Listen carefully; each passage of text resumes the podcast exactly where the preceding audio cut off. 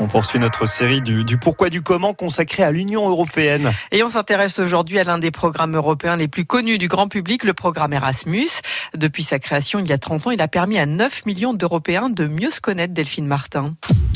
Ah, la jeunesse, l'insouciance, les fêtes. Que la fête commence Erasmus a parfois la réputation d'être un échange essentiellement dédié au bon temps.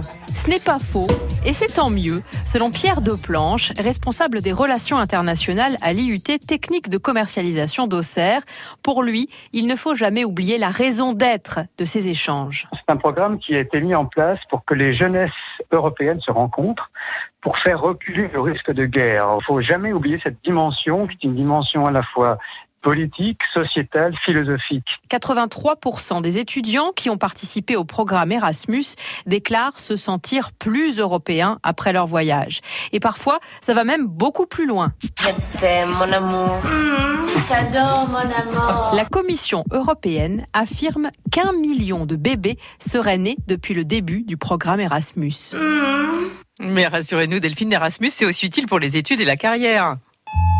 Avec les bourses Erasmus, les étudiants font d'abord un grand pas vers l'autonomie. C'est pas facile de partir comme ça, je trouve. On laisse plein de trucs derrière, on ne sait pas exactement où on va. Il faut s'adapter à une nouvelle culture et ça, ça forge le caractère.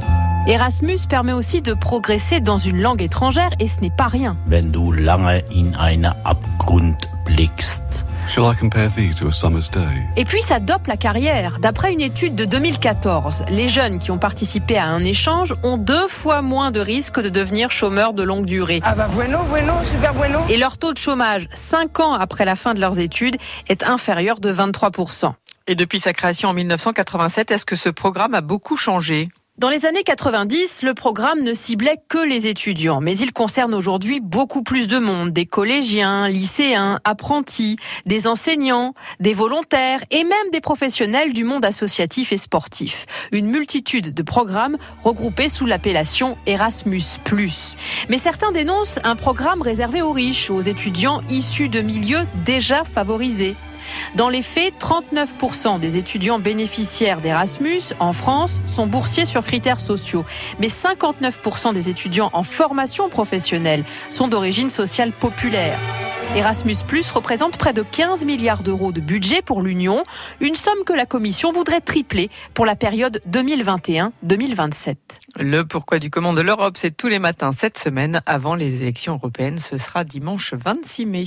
On n'arrête pas le progrès avec euh, Capucine Fray, comme tous les matins. Vous savez que Capucine euh, vient vous raconter euh, l'histoire de ces inventions qui ont, ont changé notre vie quotidienne. Eh bien, ça sera le cas dans un instant avec un nouvel objet. France Bleu.